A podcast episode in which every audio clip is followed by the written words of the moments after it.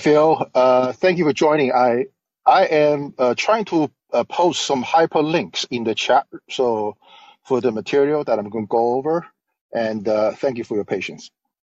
Let's give uh, everybody else uh, uh, some a few more minutes also.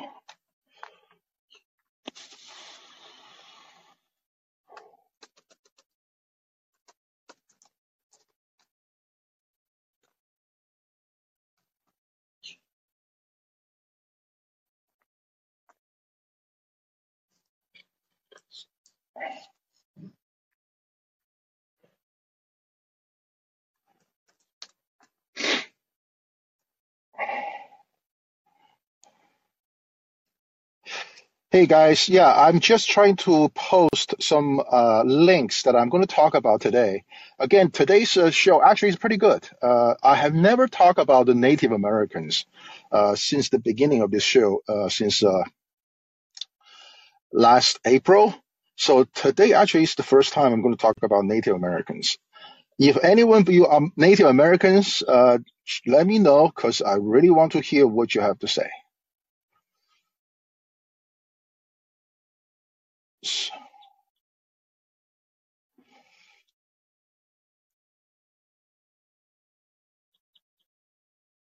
So right now I'm just posting some links that are these are scientific findings uh, from the uh, from the scientific journal and the mainstream media and all that. What it does is that it's discussing the uh, origin of the uh, Native Americans. So there's quite a bunch of them, old and new. So what I want to do is I want to paste them out there, and uh, so in case you guys have any interest, you can uh, you know you can check it out. I actually in, also invited uh, uh, this uh, YouTube uh, sorry Callin the host. His name is Andrew. His handle is uh, Andrew underscore MG Mary George And uh, because uh, you know he came across uh, as a pretty smart guy and uh, a science guy, and uh, I want to have his uh, opinion on that.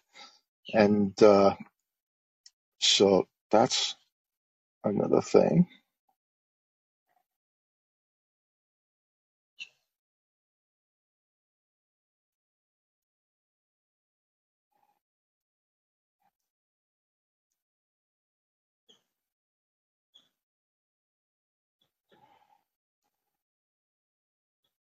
So feel free to browse those uh, articles that I'm posting and draw your own conclusion.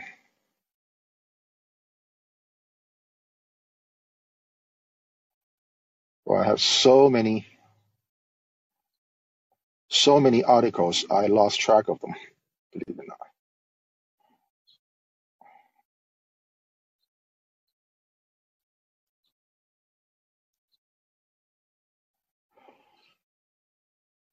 And uh, you know, I got so many of them. I'm going to pause. uh, I'm just going to paste the last one I want to share with you. This one is from a Native American tribe in California by the name of a Pauma tribe, P-A-U-M-A tribe. I'm going to post their website in the chat. For the reason is that I'm going to talk about the sovereignty of the Native Americans. So let me see. Hey, Andrew. Uh, Geez, Andrew's here. Uh, so you know what? I want Andrew to make some introduction about himself. Uh, Andrew has been on Callin probably even before me. Uh, he and I never met. Uh, he and I, you know, definitely not in the same political camp whatsoever. But he does come across as a smart guy, very curious guy, and uh, and uh, uh, and uh, I enjoy the company of uh, intelligent folks and for intelligent conversations. So, Andrew, why don't you introduce yourself? What I'm doing now, Andrew, is uh, sending those links to a lot of scientific discoveries about the origin of the Native Americans. And I would love to, after you did the introduction, I would love to hear your thoughts on that. And feel free to argue with me because you will never offend me whatsoever. Uh, go ahead, Andrew. Introduce yourself, please. Uh, just first, that's what's the topic for today? You didn't um, explain Sure. Uh, my apology, guys, to everyone. Yeah, today's topic is the genetics of the Anglo-American hatreds towards the Russians and the Chinese. Hmm. So basically, I'm going to don't talk think about it's this. genetics. First of all, I mean No, before the before the um, colonial era, Britain was doing a lot of trade with um, with China, and I think that at the time it was fashionable in kind of mid to high society to have a lot of Chinese, you know, furniture, artwork, tea, etc. And it wasn't until um, the British royalty essentially made a conscious decision to um, to colonize China and to attack them for basically the purposes of improving their import and export ratio because they were spending a lot of money on Chinese goods, even as like a hmm national quantum. hmm hmm Um, and I think that um, you know the French constructing um, you know a lot of the sort of anti-black racism that the British and others then used, um, or the British, you know, lumping the the Irish in to the other group where they put you know their ire for non-whites. I think this is all a a social construct. I don't think it has really anything to do with genetics. There you go. That's why I'm having you here. I love to hear different opinions, which I, of course I'm going to explain later on. But uh, do you mind, Andrew, just uh, tell us about you know your passion, your you know your gigs here on on, on the Callin pla- platform? Well, um, in my personal life, I'm an ecologist and I do community work apart from that. And I came on to Callin because, well, I originally came on because I can talk to people whose shows I regularly watch and whose opinions I value and get to interact with them in a more personal way than just watching their videos or whatever. And then uh, after I met Bide and I saw that Bide was doing his own show called the Fred Hampton Inn and Suites, I was like, it's just so easy to a, start a, a yeah, show. it's a, yeah, it's a clever name, by the way. Yeah, I love it. Uh, I love it too. I Yes. um, Go ahead. I think um, yeah, that kind of was enough inspiration for me to start my own show, and I've been happy to just meet people from all over the U.S. and the rest of the world. Mm, didn't really have any friends in Ireland before, but now I've got a friend in Ireland and Norway and Netherlands, etc. I had friend, I had one friend from the Netherlands, but she lives in the U.S. now. So, anyways, Okay. I think it's a good place to meet people, and now I'm trying to kind of scale back from being on Callin quite so much and try to start meaningful projects with the people I've met. Uh, got it. Perfect. You know, Andrew, I my memory m may be wrong, but I remember I briefly talked about the Native Americans, and you uh, chimed in, uh, telling me that you are based in Seattle uh, area, and you mentioned about some of the uh, uh, Native Americans tribes there. So this is what I vaguely remember. That uh, that's another reason why I really, you know, want to invite you to on this to onto this episode. And uh, again, you know, I appreciate that you, you know, uh, uh, join me to do this episode together. But once again, you know, I just want you to feel free to be to be critical of my uh, theory because I always believe that you know the ideas should should be bounced, you know, with each other because. Uh, and that that's how we test our ideas. And you know, I do not take anything you're going to say as offensive whatsoever. So with that, I'm going to, uh, you know, start uh, what I want to talk about today. The first one is a word of the day. I call it a Onimod effect. What I did is that I went to this uh, uh, theory called the domino effect, which is the you know political geopolitical rationale for the Vietnam War, uh, first used by President Eisenhower. right? So I reverse the word domino, so it become Onimod. Onimod, actually, funny enough, can be interpreted as a profane Chinese word. it's like, a, oh, your mother's blank, blank, blank. So it's Onimod effect. Basically, Onimod theory is a geopolitical theory which posits that increase in the U.S. militaristic presence under the color, under color of NATO in one country tend to spread to neighboring countries. That is what happened since the fall of the Soviet Union. It became prominent from the 1991 dissolution, dissolution of the Soviet Union to present day in the context of expanding American militaristic imperialism and neo-Nazism, suggesting that if one country in a region joined NATO under the influence of the American geopolitics, then the surrounding countries would follow. That was this was also used by successive U.S. administration after the Cold War after the Cold War is over as a continued justification for American intervention to destabilize target countries, regions by fomenting political unrest, deposing leaders, staging coup, assassination, bombing, invasion, etc. around the world.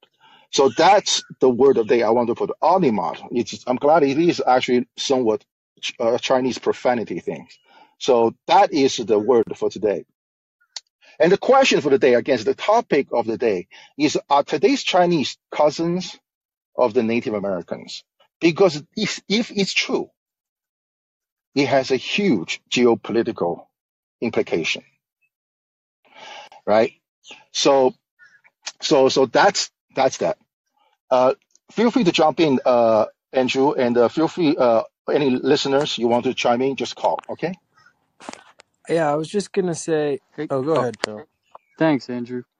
I think something, Peter, and ha- what you just said clarified for me the room title because I think I misunderstood something. So I'll ask a question. Maybe if other people also misunderstood, it'll help.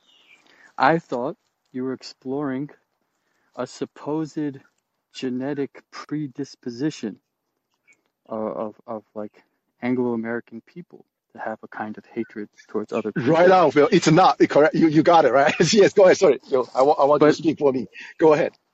but but I understand from you now. Maybe instead, what we're exploring here is you're exploring your idea that that that the same um, hatred uh, that you you see towards perhaps the, the Chinese, you, and because you're going to link through these studies um, their their, their uh, the, the Native American ancestry to them, you're saying because they might share some genetic basis that it's almost like a common type of hatred. Is is that your project? Exactly, exactly. So there'll, there'll be more to come. Yes, Phil, you got it. Thank, thank you. Go ahead, Andrew. Yes, Phil. Uh, you know, Phil. You know what? I'll just Yeah. make you a, a speaker too, in case other folks want to uh, want to join. Go ahead, Andrew. So, um, the first thing that pops up at me, um, about the articles is that they're saying that this skull of uh, Mengzi is from about four, dated to about fourteen thousand years ago, and the and the authors of these articles are making, I think, a pretty lazy claim that that is when people first migrated to the Americas. But that's been pretty soundly disproven. I think one really um, particular, I think one really particular example would be Bluefish Cave. Bluefish Cave is an archaeological site in Yukon in Canada, and there are indigenous tools and skeletal remains and even horses that had gone extinct at the end of the last ice age that were all there 24,000 years ago. There's also archaeological example or not archaeological examples but like human remains I guess more would be a more accurate example in the Amazon rainforest with Australasian like aboriginal Australian DNA um, in the Amazon rainforest, like way deep in the basin, and they're dated to about 11,000 years ago. So to me, it's very clear that the, the travel and settlement and intercultural exchange is Okay, great. Thank you for your input again. Uh, uh, so first of all, what Andrew just said, I actually did came across. I want to disclaim first, I'm not a scientist. Uh, what I uh, what I posted, I actually did not post all the links I, I found. Uh, you can just Google the origin of uh, Native Americans, type word genetics uh, and the DNA. The Google will tell you so many different scientific works that's being done, not just by Americans or Chinese, by the by the or by the Russians. It's by Norwegians, by all kinds of uh, uh, uh, uh, research institutes. Okay, that excites me because I know that's that that's a direction this science is advancing towards. I today I'm not trying to argue with anyone, including Andrew, saying this is true or not. Uh, what uh, the the one of the fascinating thing is this. It's uh, Andrew actually had the, the link I sent. Go to a place called the Yunnan province in China. That's one of the most recent discoveries there. That region is the same region where the uh, closest coronavirus were found on bats in the caves. Let me repeat. That same region where this, this uh, Chinese scientist is finding the partial or DNAs of Native Americans are the same area where the coronavirus, the closest cousins of coronavirus that we have, were found in, in bats. So, so with that, I'm going to continue. Uh, so the uh, uh, before I do that, I, I always do a, like a, a news update. I'm a, I'll be very quick with this because this DNA thing is really driving me nuts. I'll tell you that.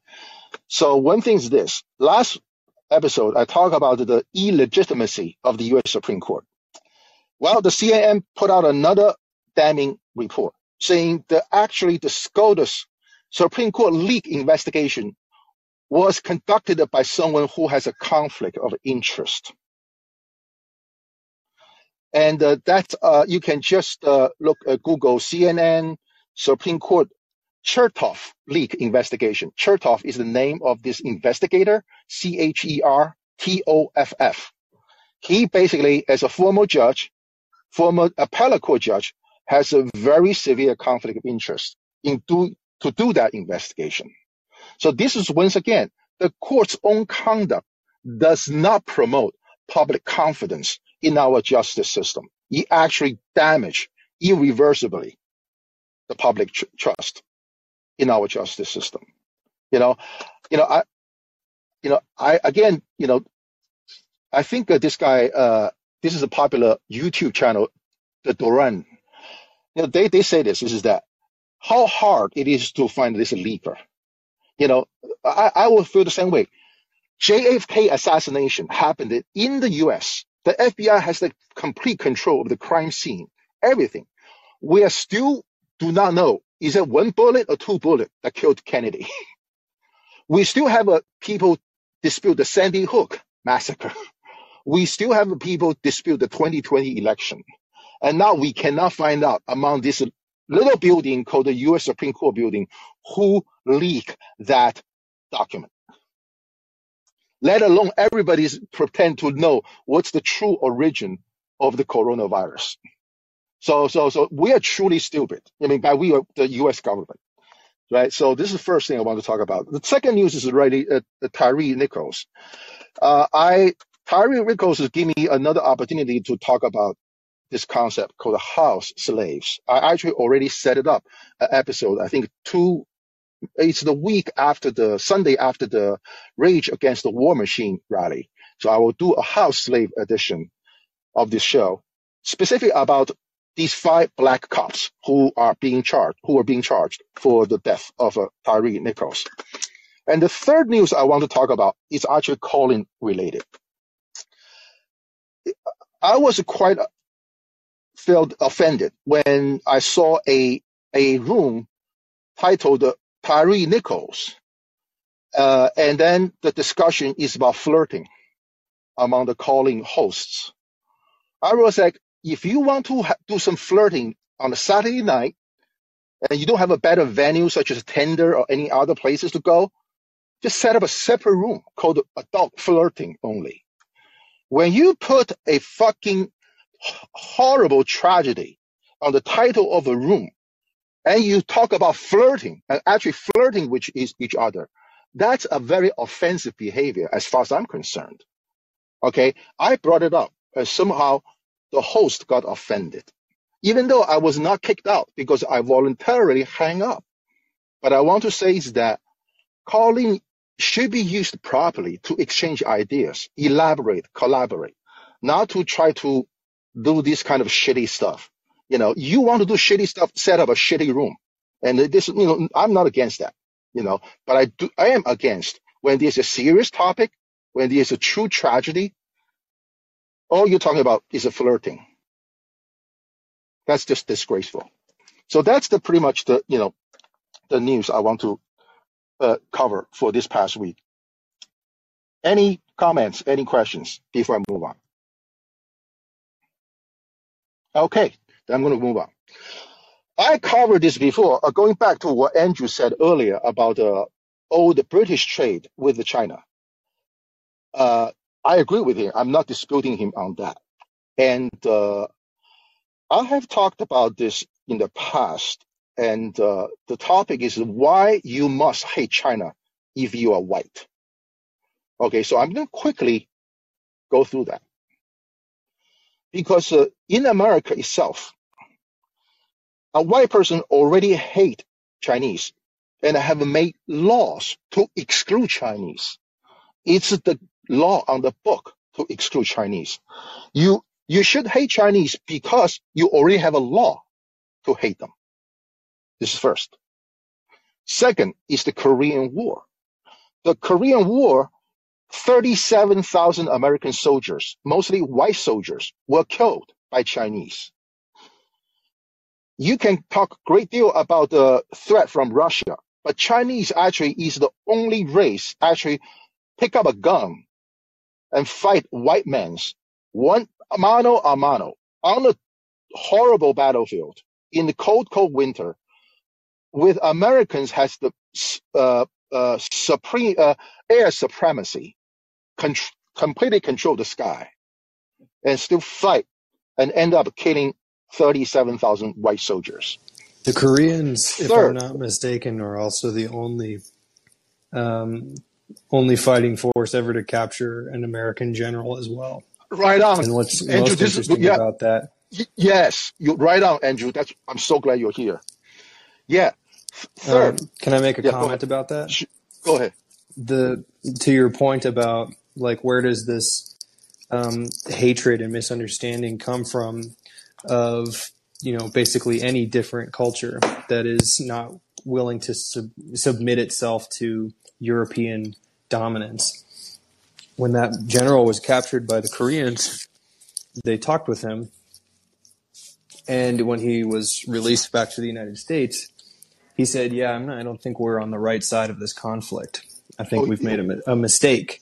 And wow. the Americans were so um, freaked out by that that it actually helped to kind of uh, spawn the MK Ultra program in the CIA because they were they're so I mean in some cases they're so bought into their own propaganda um, about their own supremacy and and racism against others that they assumed there's no way he could have just come to that conclusion by talking with him. They must have mind. They must have some secret way of mind controlling him. They, so they, they wouldn't accept the premise that that he was probably right. Instead, Interesting. They, they developed a program to try to torture people to figure out how to mind control. I have to Google the name of that general. Thank you so much again, Andrew. Yes, I'm aware of that fact. The only American general captured is by the North Korean troops. Yes, it's pretty early on during the war. Yeah. So the third reason that you must hate China if you're white is the first Indochina War. The first Indochina War is the French Vietnam War.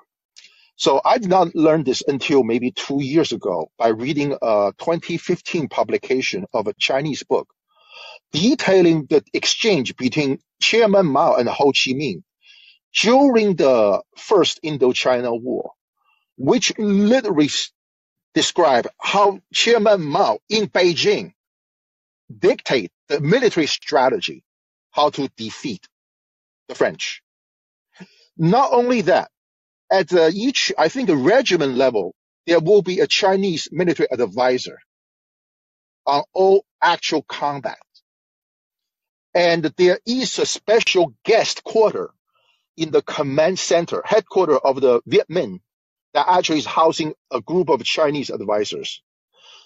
And uh, if you, uh, so this happens in 1954 when the fall of Dien Bien Phu ended uh, the first Indo Indochina War.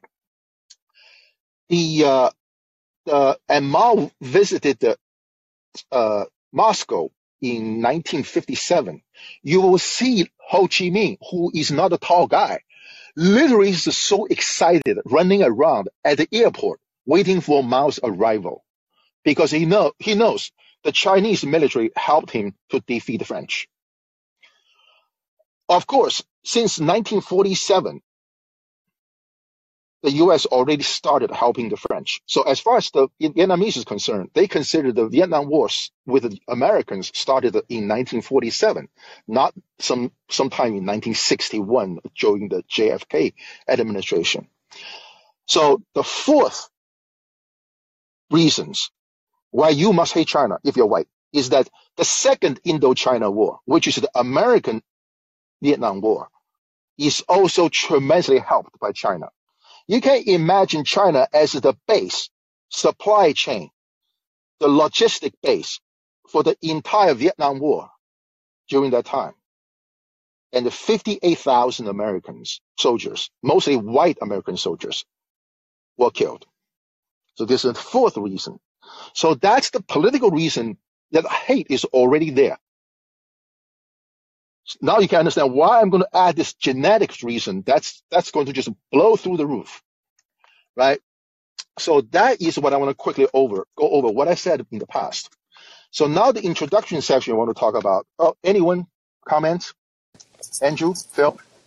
I do have a a comment about the Chinese support for the Vietnamese liberation. Sorry, I'm chewing.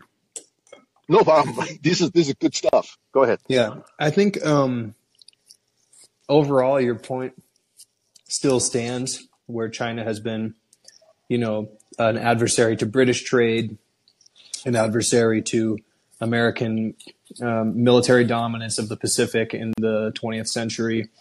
And so I don't want to. I'm not trying to combat your like main point, but the way the place I would disagree is that with regards to Vietnam, the Soviets and the Chinese were supporting Vietnamese troops all throughout the, the the portion of the war where it was the French who were kind of in the driver's seat attacking Vietnam, trying to regain their colonial control, and also Laos and Cambodia because French Correct. considered the three all their their own holdings in in yep. what they called Indochina, and mm-hmm. the um, the Chinese changed their stance after the French were defeated and when the Americans were ramping up their own occupation and attacks. And the Chinese were worried because the Laotians, Cambodians, and the Vietnamese were so close of a of cultures and also had all experienced the French colonialism and their leadership for years were talking about a uh, basically a um, yeah, like a Southeast Asian, uh, Indo-Chinese region right alliance, right where they would have mm-hmm. sort of a yep. union, and this this worried the yep. Chinese a little bit, and so they were pushing for with as far as what policies and military strategies they were pushing for. The Chinese were um, trying to uh, persuade the Vietnamese to basically just accept North Vietnam and South Vietnam partitioned the same way that it was in Korea and that way China would have what they want. They have a, a you know formidable mountainous buffer to the Americans in South Vietnam. And when the Vietnamese said no, um, the Chinese changed their stance a little bit, and and then towards the end of the American occupation, when the Vietnamese were almost successful, um, and the Americans were almost going to leave, there was a border war uh, between. I think that may have actually been after the Americans left. There was a border war between China and Vietnam, and the Chinese Correct. and the Americans were supporting um, Pol Pot in Cambodia, who had kind of murdered the other communist leadership, took over Cambodia, and began attacking Laos and Vietnam. And so, Yes. just in, Mhm. I just think that that history is important. Um, I don't It think it it changes your it doesn't change your overall point, but I would say if people want to know more, I would suggest checking out Luna Oi on YouTube. She's a Vietnamese, um, you know, YouTube political commentator. She talks about modern politics, but she also talks about history. So, anyways, I'll Yeah. Oh, you know, you're right. Actually, I talked about it in the past. Uh, you call it alliance. No, it's actually, uh, uh, you, first of all, Andrew's correct is that, uh, the, uh, uh, that what he just talked about is actually not, uh, re- uh not, not, com- uh, not counter what I'm talking about today. But it is an important piece of history, which I talked about already is that, uh, just real quick. Ho Chi Minh's, or, the name for Ho Chi Minh's party originally is called the Indochina Communist Party. Ho Chi Minh's vision is that he's doing the thing, the, his thing for all three countries, Laos, Cambodia, and Vietnam. Later on, he changed the name. He somehow he was convinced by China or by other means that he changed the name of his party to be the Labor Party of Vietnam.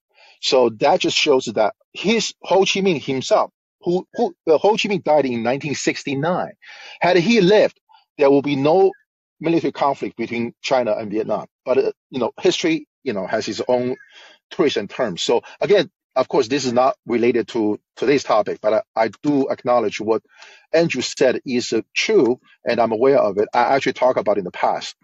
So I'm going to continue with uh, with this uh, uh, uh, uh, of my topic.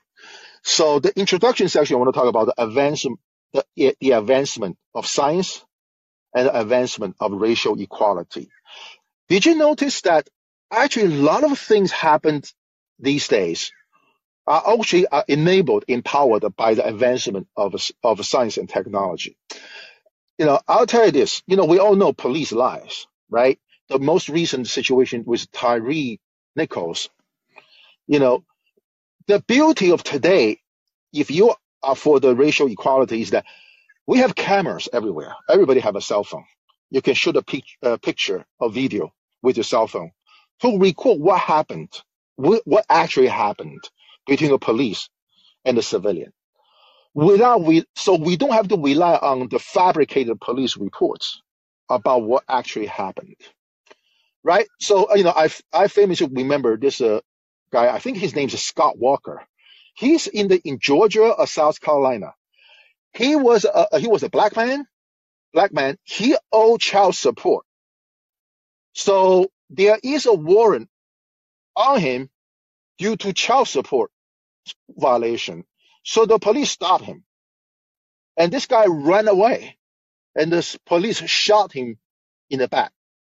And then this police write up write up a report saying this guy Scott Walker, he's trying to charge me, blah blah blah. Isn't that the one where they put a gun on him too? And they got it on uh, camera. uh no, no. This one is purely this guy is running away from the cop and cops shooting No, him. I know, but like then after twenty after he was shot, the cop walked over and dropped a gun on his dead body so that he could fabricate a police report. uh that that's a different one because I'll tell you what happened. It happened there's another black man hiding behind the fence out of these old all the commotions. And he shot a video of actual shooting that happened. So it is completely contradict that cop's written report. I believe that his name is Scott Walker. So this case eventually was ended up this police being prosecuted by the federal government. He pleaded guilty. Okay. So so what I'm trying to say is that this is one example is actually the advancement of science and technology because of the PDA, because of the smartphones. We can't do this shit. We don't have to trust the, the damn government because the government is the lawbreakers. In this case, they are. Another example of advancement of science, because we're talking about genetics here today, advancement of science, right? DNA based exoneration. How many people we exonerated? by DNA. Con- I know lots of them, right? So this is again another example where the advancement of science actually helps to promote racial equality. When the uh, you know third thing, when the internet first came out, the Western uh, the Western uh, authorities is uh, was hoping that with the open up of the world because of the world uh, WWW World Wide Web, there will be more democracy in this world. Yeah, that is true, but it's somehow on the to the reverse what they have hoped for. In other words, what I'm trying to say is this: with the internet, all these uh, historic records of racial oppression is come into the public across the borderline of countries, nations, and all that. Right. So these days, pretty much everybody in the global South countries knows that the West is the beneficiary of colonizing non-white nations. I I mean, you cannot unseen when the truth is out, right? So, so, so that, that that's a third example. I just think that the, the, the advancement of science and technology really helped the entire world also see our history, you know, with unbiased eyes and the mind. And we know where we are coming from, where we have come from, and where we should go. So now today really is now the ethnic origin of the Native Americans. So the whole topic, then the whole question is this. If the First Nations in America, I would say most of them disappeared after the colonization by the West. And now if we find out these First Nations in America are made of peoples who are genetically, genetically related to the Eurasia, which is Russian, uh, Russia, and to East Asia, which is Chinese. Are the West now ready to go after the ancestral land of the Native Americans? That would be the question, right? You, uh, again, I did not post all the articles I quickly went through, but all you need to do is Google genetics Native Americans, and you will just show you all kinds of scientific research. Again, the science is still advancing in that field. There will be more and more. It's just amazing. You can draw DNA samples out of the bones and remains deeply buried underground and draw your own conclusion. It's just amazing. No, Andrew's correct. It's not a settled argument, but I know where this thing's going because I'll tell you this. When I first came to America, you know, someone told me the Native Americans are actually from China. I said, why? They said, you look at, because the Chinese character uh, is, uh, is called, called a pictographic character, meaning each Chinese character is a picture of the things that character is describing. And guess what? Who else does that? Many other uh, cultures and and and uh, and and ethnicities does that. One of them, you know, a lot of Native Americans tribes have some of those carvings on the wall, uh, on the stone, and all that. They represent those pictures describing some some something. So that's what I'm told back then. But that that's in the 90s. The DNA, the genetics is not as advanced as today. But today, we're just so advanced, we're going to advance more to find out the truth of it all, right? So based on the researches I have read, they're saying that likely the Native Americans originally came from Russia, Eurasia, East Asia, which is China. And uh, what shocked me is this. On the Russia part, they said they, these people come from a a region called the Altai Mountains. If you Google the map, the Google map, the uh, Altai Mountains, you'll find out they're very towards the west area of Russia. And if you Google Yunnan province, in China, you'll find also find out they are actually very much in the middle of China. It's not like in the east coast of China or the or the east coast of Russia. They are pretty deep in the in the interior of the Russian territories and the Chinese territories. Okay. Another thing is this. China built a lot of highways, uh, a high speed road and all that. They did one thing. No, I do not know this until I watched YouTube. Is that like if you're if you're going through a tunnel, at the entrance of the tunnel, there will be the name of the tunnel. The name of the tunnel will be written in Chinese, the, the, the, the, the Mandarin Chinese. They also will print the name of the tunnel in the local ethnic characters. There's 56 ethnicities in China.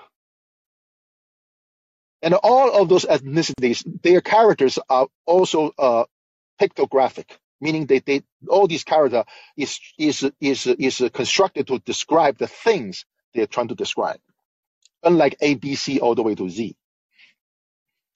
Okay, so that tells me that boy, if that's the case, that is, there is a huge geopolitical implication. So so that is I want to lay out the science first. Okay. Now I'm going to talk about legal ramification. Okay. So again, a lot of us have talked about the, you know, I I have a one episode about strategic ambiguity. Strategic ambiguity is the word created by Henry Kissinger when he visited China in 1972.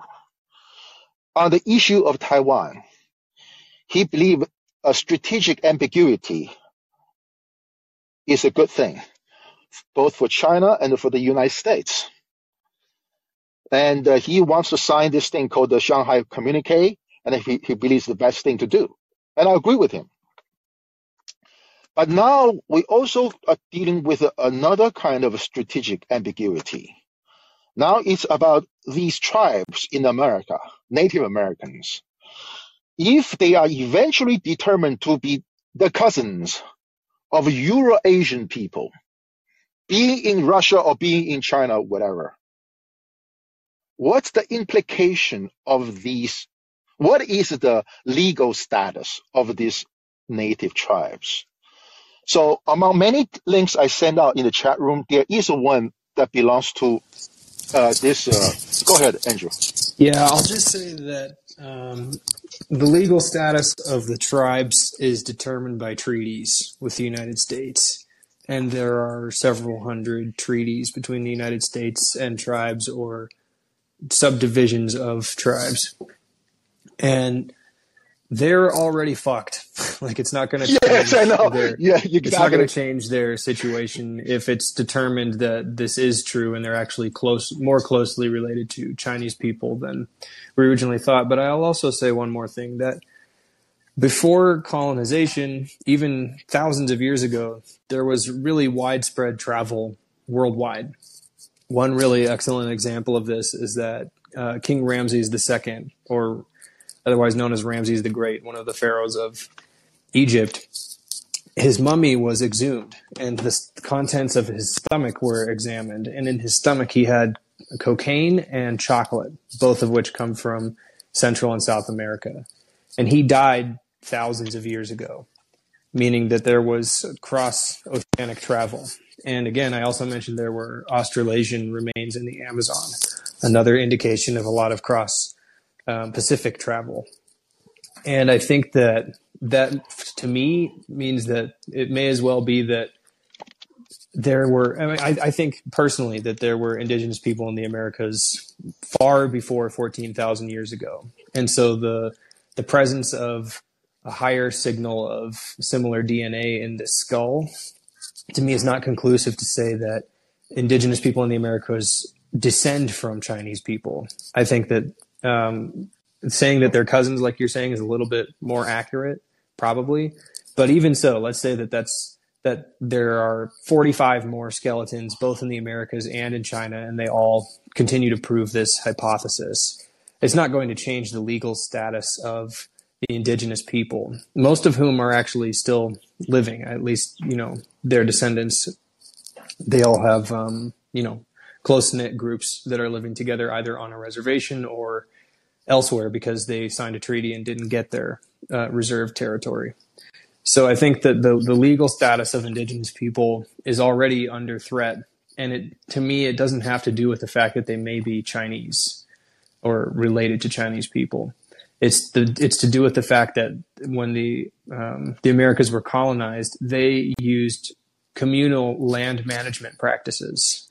So they they did not have a you know perfect communist utopia any type of shit like that, but they did have communal management of all of the land, waters, other in, important resources, even to the point where if there were villages who were at war with each other or feuding for years and hated each other, they wouldn't starve each other out because they knew that to attack the food system is to attack themselves. And so this this um, communal land uh, management strategy was intentionally attacked and not entirely eradicated, but heavily damaged by the United States all throughout the uh, 1800s and onward because they realize that it's a threat to their model of private and closed property as a land management strategy.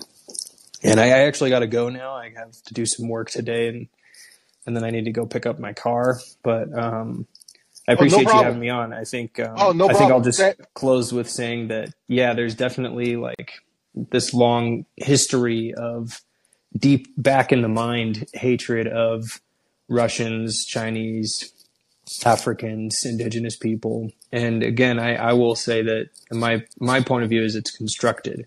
I don't think it's a genetic um, inevitability that European people hate people from elsewhere. I think it's it's taken a lot of time and energy and effort and and literally centuries to construct that in the minds of European people, but it hasn't it hasn't entirely worked, which I guess is the the consolation, the good the silver.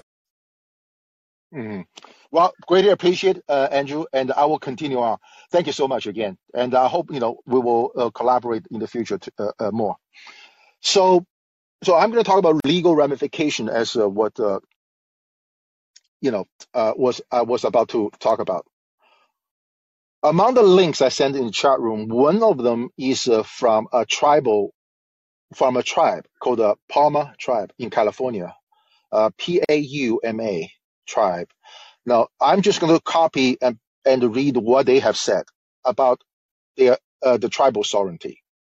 Here's what the website says. Over the years, inherent tribal sovereign powers have been diminished through federal case laws. However, the modern definition of tribal sovereignty acknowledges that tribes possess a unique political status different from any other group in the United States. Thus, federal and state governments are required to engage in government to government relationships with all federally recognized tribes. This is one first there's this is the one paragraph in that because I have always trying to figure out exactly what's the legal status of these tribes. Are they an independent nation? Because I know in Hawaii, the old tribes in Hawaii, whatever the queen's name is, is no more, right? But the U.S. because U.S. take it over. But, but what about these living tribes today? What exactly is their legal status? You know, I know there's a strategic ambiguity there. And uh, this website by this tribe, Pauma tribe, continues to say, the Marshall Trilogy, a series of three uh, Supreme Court cases decided by Chief Justice John Marshall beginning in the 1830s, set forth the legal framework for defining tribal sovereignty. In defining tribal sovereignty powers, Justice Marshall described tribes as domestic dependent nation. So it's a nation, but it's dependent on the federal government. Meaning that although tribes were distinct, independent political communities, that's this Chief Justice word, quote, distinct, independent political communities, unquote. They remain subject to the paternalistic powers of the United States. But why, on what legal basis, I don't know. Thus, Indian tribes possess internal government power over all affairs within the tribe, but lack external authorities to engage in relationships with the foreign nations. It is important to note that state government do not possess authority over tribes and the power to expand or contract tribe sovereign authority rests solely within the power of the federal government. Thus, sovereignty also means that states are precluded from interfering with the tribes in their self-governance, while at the same time, the United States Congress reserve plenary power to change the scope and definition of a tribe sovereign, tribal sovereignty. So, so you can tell this now. You literally have a still remaining. Uh, by the way, like a I post update on Collins that I am in the this uh, area called the Treasure Coast in the east shore of uh, Florida. You know, I ran into this tribe called the Ai tribe, A Y, and they disappeared in since uh, 1750. Okay, and uh, and uh, but there's so many other living tribes today. What is their legal status? Right. And the reason I want to bring up is this. We actually heard a lot about this is called the secession talks from the right. Actually, most recently is from Katie Halper's show, where she interviewed a few Hawaiians who believe Hawaii was illegally taken by the United States. And these two folks in Hawaii demanded that Hawaii should be independent. Okay. And uh, following the same thought, there are a lot of there. Are, I know there's a lot of talks about secession in Texas, in Florida, in Eastern Oregon, in Long Island, New York. These are the places where the voters, the residents, saying, no, no, no, we don't want to be part of this jurisdiction. We don't want to be separate, either from uh, the state of Oregon, state of New York, the United States. So, by the way, if you look it up in the Constitution of the United States, there's no clause saying no state shall be allowed to be separate from the United States. In fact, the Declaration of Independence has said if the people are unhappy with the government, they should have the freedom to abolish or alter the government. So now it comes to the question is that who are these tribes? Exactly what is their their their their their, their legal status? Now let, let's bring Taiwan into the picture. Okay? So the US really want Taiwan to be independent. Okay? Even though before it's called a strategic ambiguity to let go this issue. But now the US government is very much into let Taiwan be independent. Why not? These are democracies. We should not let Taiwan fall into the hands of China. Right? But if that's a moral or legal things to do, then would it be okay for Russia or China to be allowed to establish diplomatic relationship with the native tribes in America? Because there's actually a reason to do that. There is a genetic reason. In other words, the US, United States is unrelated to Taiwan. As a matter of fact, I have said if the United States love the Taiwanese so much, they should make Taiwan the 51st state of the United States, which means we'll have a two Taiwanese senators and we'll have a bunch of uh, congressmen, congresswomen from Taiwan. You know why this will not happen? White privilege. White privilege means maintaining the white majoritarian democracy. You do not want non-white people to make laws. You do not want non-white people to enforce the laws. You do not want the non-white people to administer the laws, right?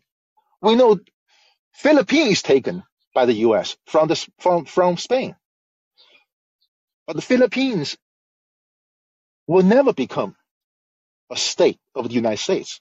Hawaii will be, you know why? Because the U.S. will flush whole bunch of white folks into Hawaii. Make sure Hawaii is established as a white majoritarian democracy. So coming back to this, U.S. has no genetic relationship with Taiwan, but U.S. really want Taiwan to be independent. But now, can Russia and China came to United States say, you know what, we really want to establish diplomatic relation with your no, local tribes because we believe genetically we are cousins. Can they do that? Like Andrew said earlier, oh, this is legally not going to doable, uh, doable at all. I understand why Andrew will say that. Andrew is a white person. That's why every time colonized people say we no longer want to be colonized, most likely they will not be able to get their independence without a fight, right? This is where Mao said the political power comes from a barrel of a gun.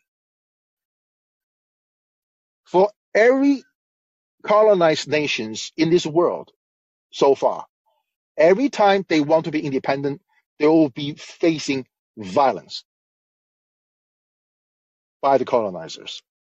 As a, as a matter of fact, yesterday I was on this uh, lady's show. Uh, Sonia is her name. The reason I was uh, listening to her show is that uh, uh, her episode is that uh, someone else is bad mouthing her. So whoever got kicked out of by, uh, or blocked by someone, I would like to listen in to that someone who are the victim of a blocking or get kicked out. So Sonia is one of them. She is an Indian, Asian Indian, original from India. Okay. And she told me Mahatma Gandhi is a piece of shit. I never heard of it. But she, she told me a little bit more detail about it. I said, that's interesting. Because I know India obtained its independence from the British without violence means. And it is through, it was done through Mahatma Gandhi. But uh, based on what Sonia telling me, Mahatma Gandhi is a racist and he is uh, basically, you know, bad. I did not know that. But going back to this point is every time if you are colonized and you want your independence, in this case, the native tribes are colonized nations. Are they allowed to be independent? Can they sign their own Declaration of Independence? Do they have, re- again, I'm going back to this. Under the Constitution, there's no clause or term or whatever to say no state shall be allowed to secede from the Union. Okay? I'm going to talk about a, a conversation I'm, I had with this uh, guy uh, who belongs to the soldiers, uh, the sons of the Confederate soldiers. You know, some of folks will consider him a white supremacist. I'm going to share some thoughts, a uh, discussion I had with him. But going back to this, when genetically, by science, if we later conclude that native tribes actually is, are cousins of a Eurasian people, that means some some some people from Russia, because Russia has over a hundred ethnicities and some people from China. China has 56 ethnicities. What is the legal outcome of that?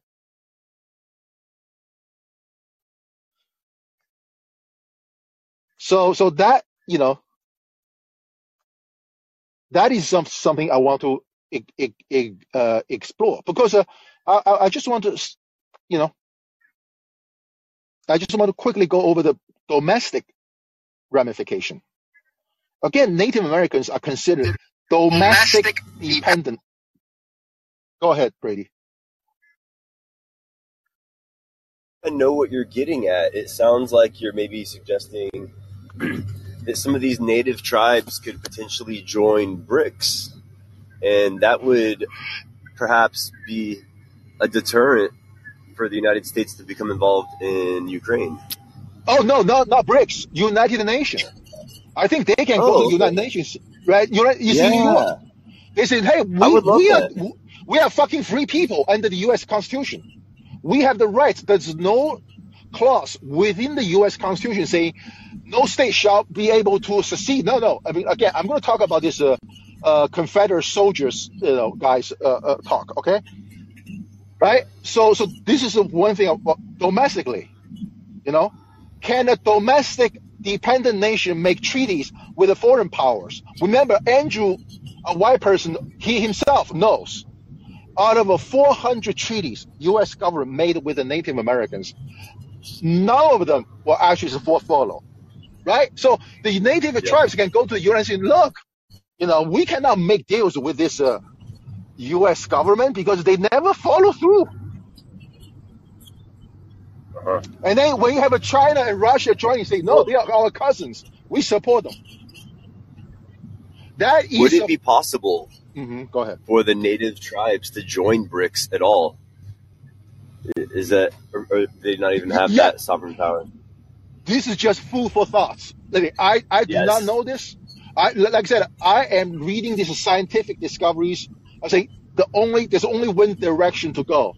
It's like a Yeah. finding OJ to be the killer of a Nicole Brown Simpson and Ron Goldman, right? Listen, if you're a white person, you say, "Oh, how come OJ get away?" Even the genetics prove such. Guess what? You know, science is always great for advanced racial equality. Guess what? You know, and I'm glad yeah. that China is pretty good with science, and Chinese are pretty good with science. And I'm pretty No good with. doubt about it. I'll be doing a report on that later, but I'll let you continue. I'm sorry. No, no, no way. So, so, so these are domestic perse- uh, perspectives and domestic uh, uh, uh, impl- implications. So, actually, Brady, I'm going to talk about the you know rage against the war machine. I actually believe the war machine actually have a lot more racial rages against Russia and China. actually, the devil just got more enraged. okay, so we'll see how many rage we the people can gather. So now the global perspective, because domestic is again, like I said, within the confinement of the U.S. territory, within the context of U.S. Constitution, can Native Americans seek independence? The Global perspective, the West, after its genocidal achievements in America, on thousands of sites of the natives, because I know a lot of native tribes are gone. Like I said, the one I'm I'm staying here now, camp, you know, van camping, beautiful, beautiful East Coast Florida, 75 degrees, sunny, breezy. Now the West are totally going after the ancestral nations of the Native Americans. That is Russia, Eurasia, and China. When a white man writes history about non-whites, it is always the native people who had allegedly provoked the white colonizers. The white man's critical race theory never fails. The massacres and genocides committed by the whites in this country, in America, by whites, by the West, are always allegedly provoked by the victims of those genocides. Right? I actually quoted Malcolm X in my last episode. I'm going to do it again. When the people who are in power wants to use again, they will create an image to justify something that is bad. They use the press. They will use the press to create a human, humanitarian image for a devil, or a devil's image for a humanitarian. Again, the Europeans always paint non-whites as savages, devils. Continue with Malcolm X. They will take a person who's a victim of the crime and make it appear he is the criminal. And they will take the criminal and make it appear uh, that he is the victim of the crime. Right? So here is the global perspective. The West have a, a elevated urgency to demonize Russia, Eurasia, and China. Because they know through a scientific discovery that Native Americans probably are cousins of Eurasians. That concerns me. I'm going to go back to the domestic ramification. If the war between US and China is inevitable, I hope it, that's not the case. I, I believe it's avoidable. I want the Chinese government to be wise, to know how to deal with a bully.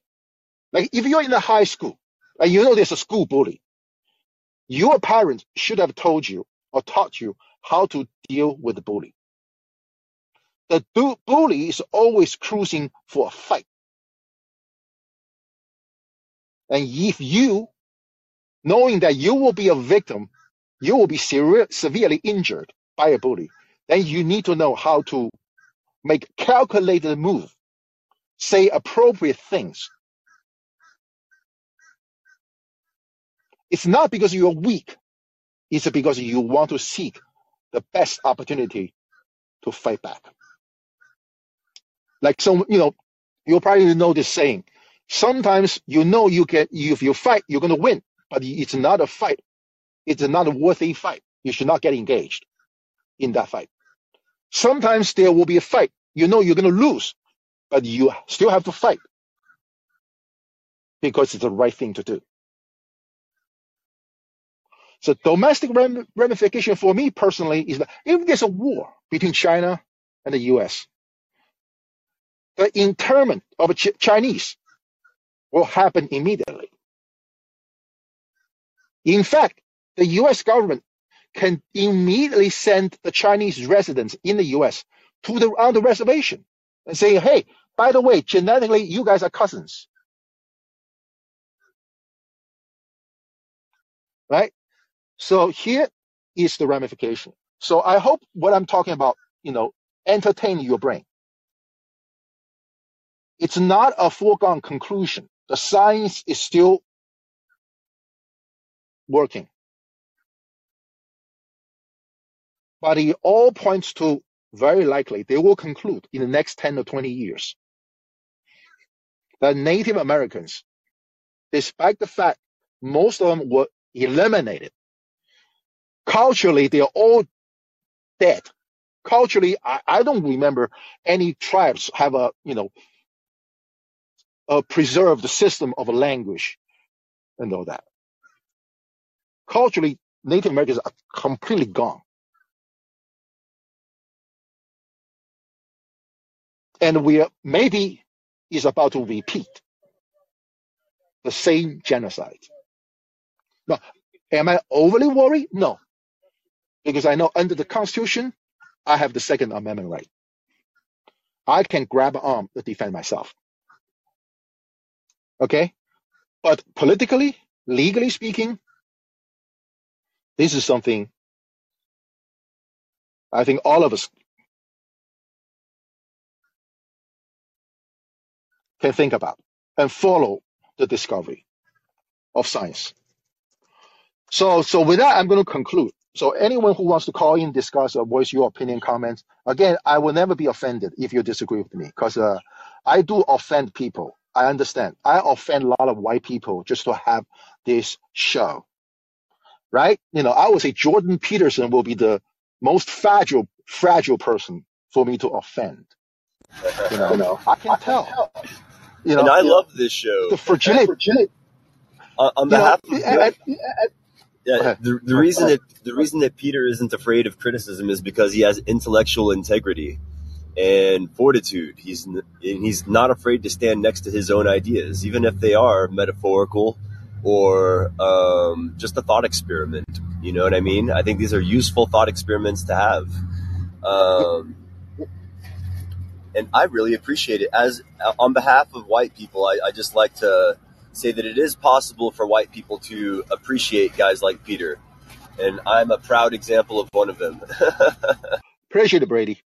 So now I'm going to conclude, guys. So one of the most important questions is this. By the way, I actually uh, befriend a American who is uh, from Dutch, from from from uh, from Netherlands, uh, or uh, whose parents, and so he he married he went back to uh, uh, uh, he he married a Dutch girl, and she's very pretty. She's extremely talented. Her job is to babysit those uh, very high profile lawyers and bankers in Philadelphia. And even though she's not a native speaker of English, she write poems with the, those uh, the kids of those wealthy bankers and uh, and the lawyers in Philadelphia. But he once told me this because when I visited his parents in uh, Springfield, Massachusetts, they showed me a piece of uh, silk from which is probably from from the royal palace of China in Beijing during the time the you know the colonizers is robbing you know the treasures of China. So he asked me, he said, he said, Peter, you think uh, one day China will revenge against white people for what we did in China? I told him back then, this is back in the 90s, I, I said, I don't think so.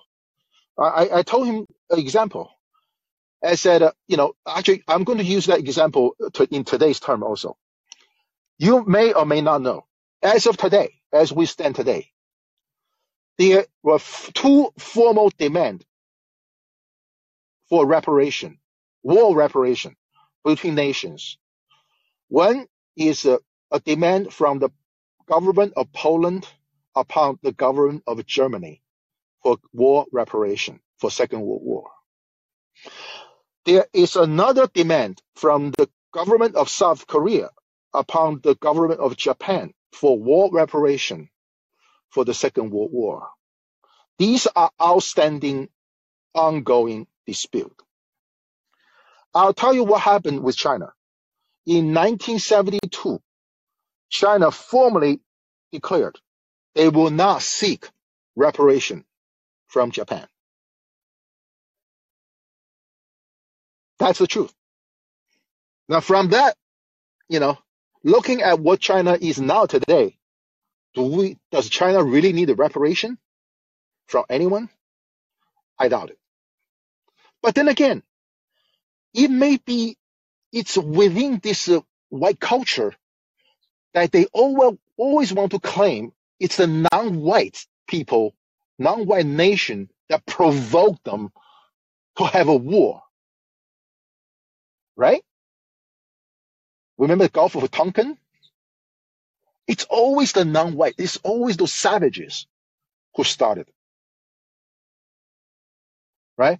So despite the fact China probably would never demand a reparation from from the U.S. for the Native Americans for whatever, but still, our white majoritarian democracy will be so clever to come up another quote provocation unquote to start war. Second point in conclusion, I want to do this. I want to make a comparison of quote white left unquote versus white supremacists. Which one is worse, a white left or white supremacists? I'll tell you.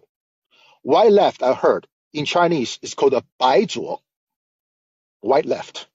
I heard recently that Baizuo, the white left, is a derogatory term in China describing white people pretending to be progressive. There's a, tons of them. I'll tell you why why I think white supremacists is not that bad. I'm going to talk because I'll tell you why they tell me the truth, their true feelings. They don't disguise anything.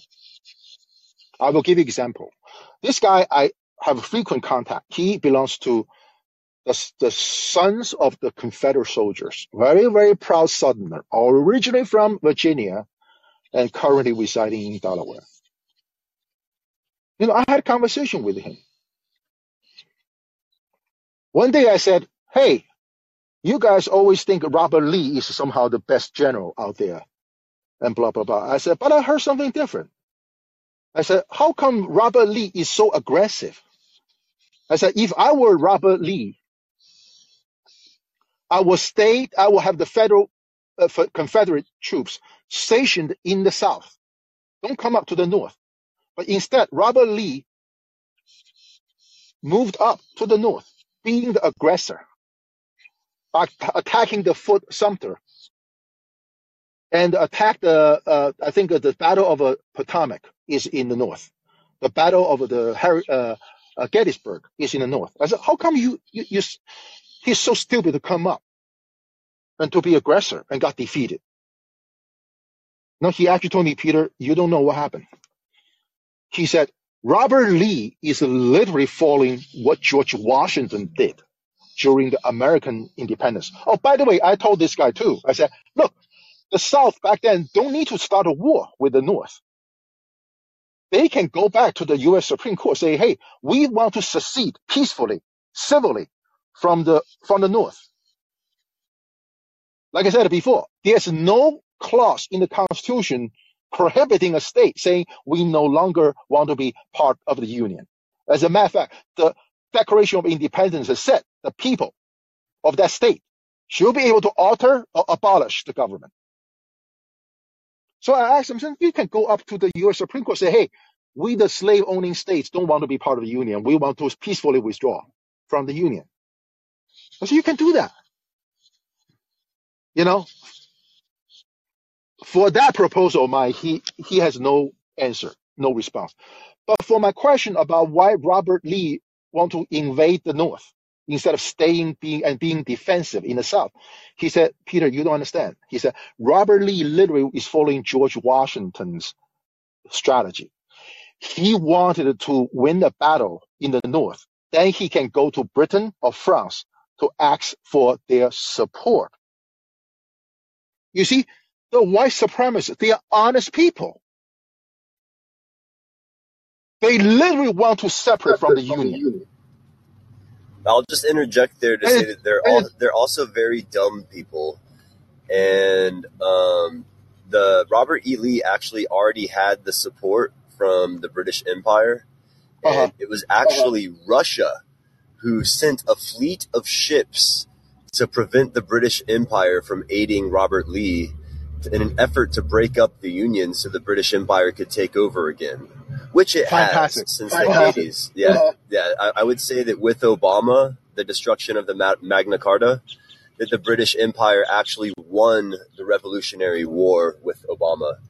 Obama was the, I mean, we won the Revolutionary Battle in the Revolutionary War, but I, I think, uh, or maybe, you know, there's an illusion of winning the war uh, at the end of the Revolutionary War, and it bought us some time. It bought us some freedom, but that freedom has since then been taken over again by the British Royal Crown in the form of Wall Street. So they took over Wall Street first, and now they came in with Obama, and they destroyed the Magna Carta, and we might as well be uh, a colony of the British Empire again. Uh, mm-hmm. Again, great input. Thank you, Brady. I did not know any of these going back, another good reason I actually like white supremacists better. Like Brady said, they're dumb. Correct. The white left is actually very clever, very smart. They actually is also for white privilege because they are the inherent beneficiary of white privilege. Like I said before, Rosa Parks. Oh, by the way, July. You know, uh, uh the when the uh, when the, uh, the, the the documentary I'm talking about uh, last time when we had a co- private conversation is called uh, the rebellious life of Rosa Parks. It's a new documentary about Rosa Parks. Rosa Parks a badass. Rosa Parks is very militant. Okay, Rosa Parks is very, very angry with the so-called the white left here. The white left will tell these civil rights leaders, say, "Oh, you are demanding too much." You're not getting anywhere. You're going to lose our support. You better do what we are telling you to do. We, the white people, the white left, tell you what to do. That's white left. They all sound, oh, we care so much about the environment. So I actually is going to have a special episode about it. I call I call it when the when cream C R E A M flirts with the coffee. I follow what Malcolm X said about mixed coffee with cream. What happened? The white left is the cream.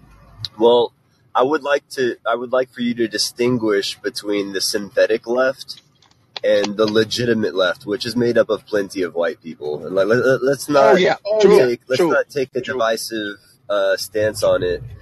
Um, let- we're all humans, right? At Yep, the end of the day, we're all just mammals on planet Earth. We are all animals on Earth. We're all Earthlings, right?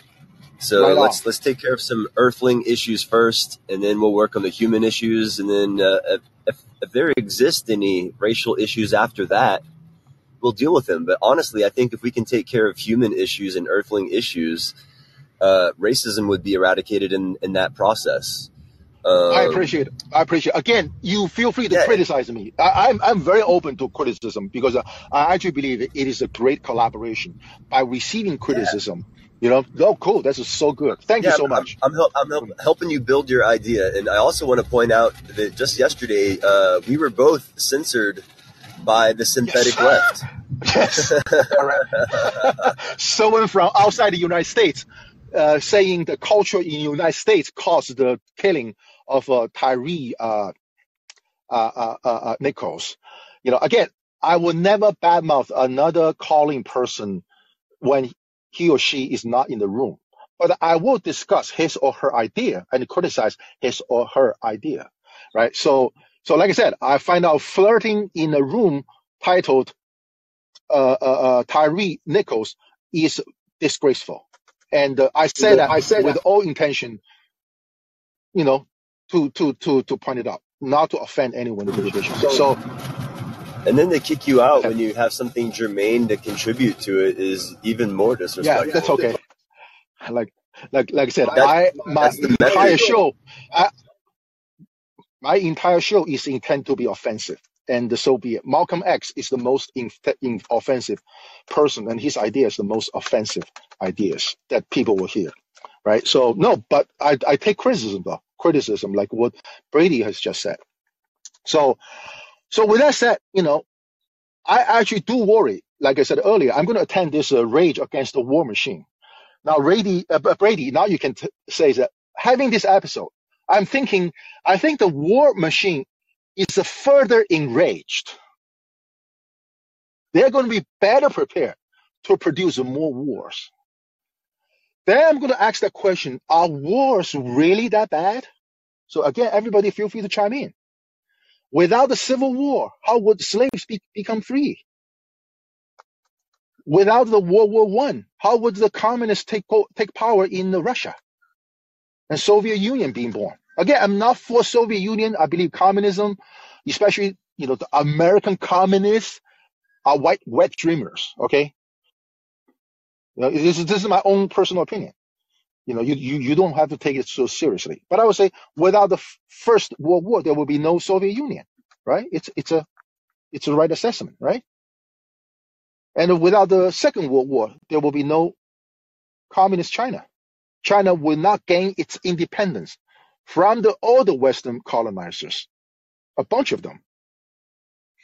And I, I think when calling listeners told me that, hey, by the way, World War II also addressed the Great Depression in the U.S.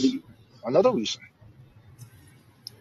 Go ahead, Yes, Brady. but there are much better ways to mitigate those problems than Yes. war, and China would have been better off. I, I always have to throw this caveat in that this this argument's so easy to defeat. But here's what Peter's doing. I think a lot of people don't understand what you're doing. Like you are having a thought experiment, and you are playing with ideas you don't necessarily believe or subscribe to.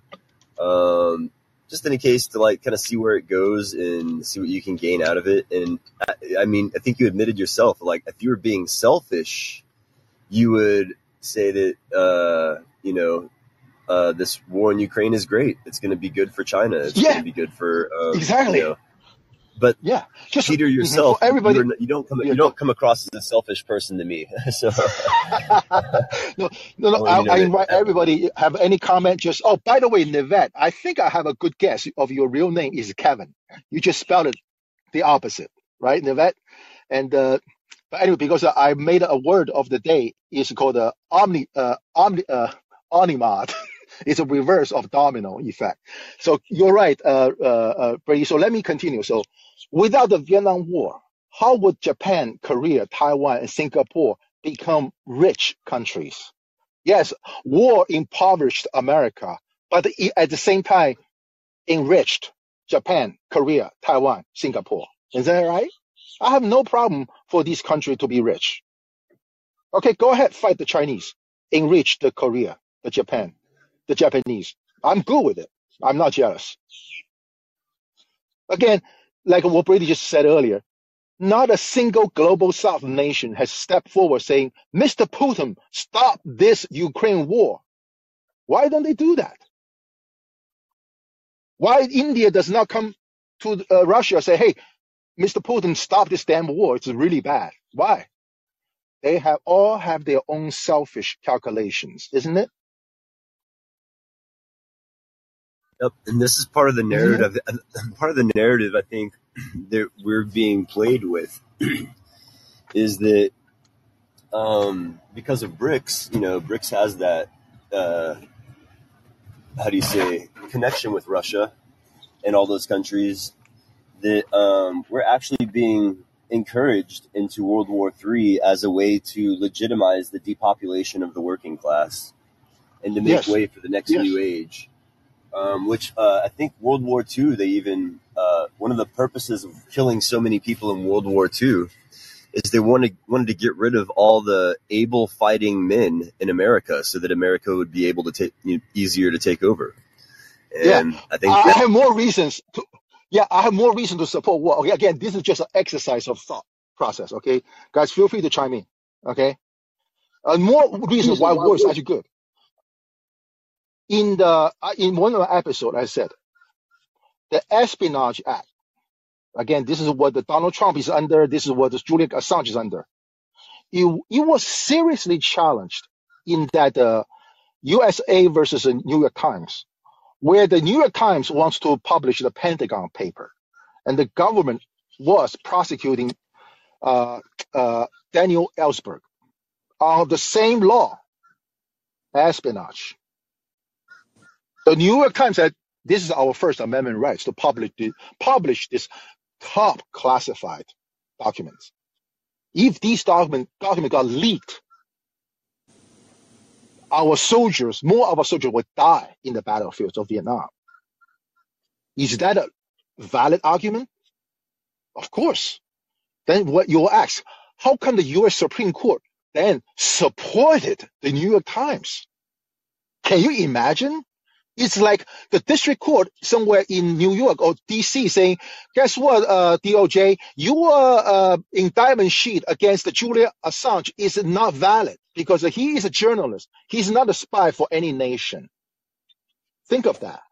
And you will ask that question, how in the world, how in the world the U.S. Supreme Court sided with the New York Times on the top secret Pentagon papers? I'll tell you why. Because of the Vietnam War. Because the U.S. Supreme Court is also look at the dead white bodies in the bags being flown home. Like Biden has said, you know, again, I love these input from the calling fellow calling folks. Biden, uh, attorney. The other day, you know, I was uh, having a conversation with him about the Brown versus the Board of Education. Why the U.S. Supreme Court will reverse its own doctrine of a separate but equal in 1954. No, I told me, he said, Peter, you, you know, all these decisions cannot be just looked at from the four corners of the case.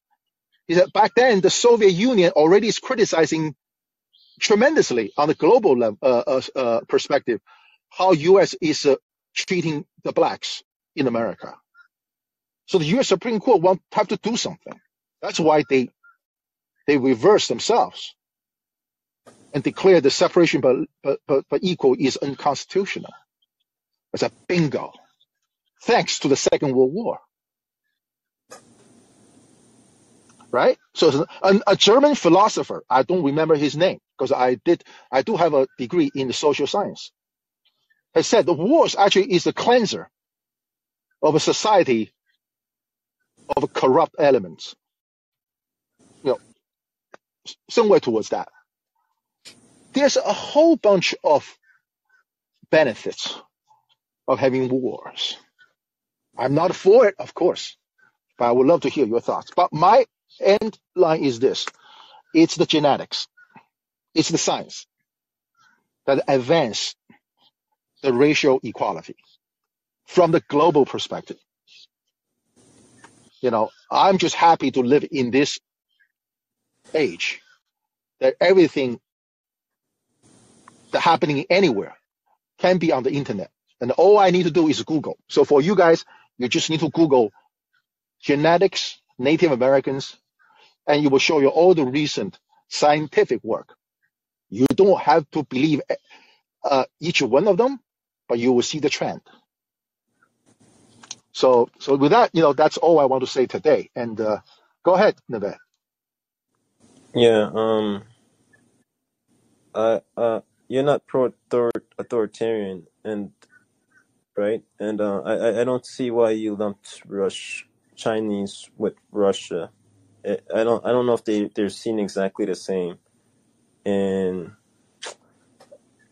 I see I I I see I see more being against China from both sides politically than with Russia. I don't get involved with the with us because my show is always mostly want to stick with the, the domestics. So I know, uh, you have always asked me, am I uh, pro Russia or pro Ukraine in the current conflict? I'm pro neither. I can tell you that. Um, yeah, the, the, the genetics.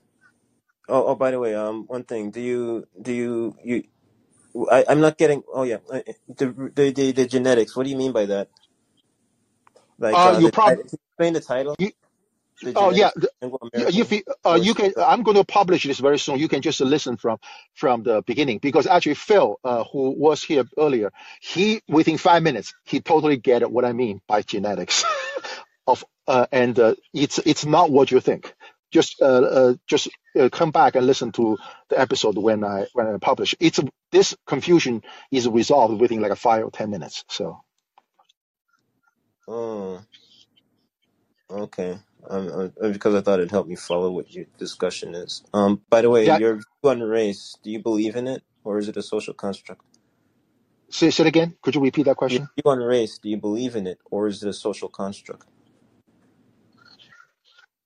I did not get the first few words. The bond and Do you race. believe you believe your view on race? Do you believe it's a social construct, or do you believe there's such thing as it? And and if if if, No, if so, no. I treat I treat race is this. Race is determined by DNA.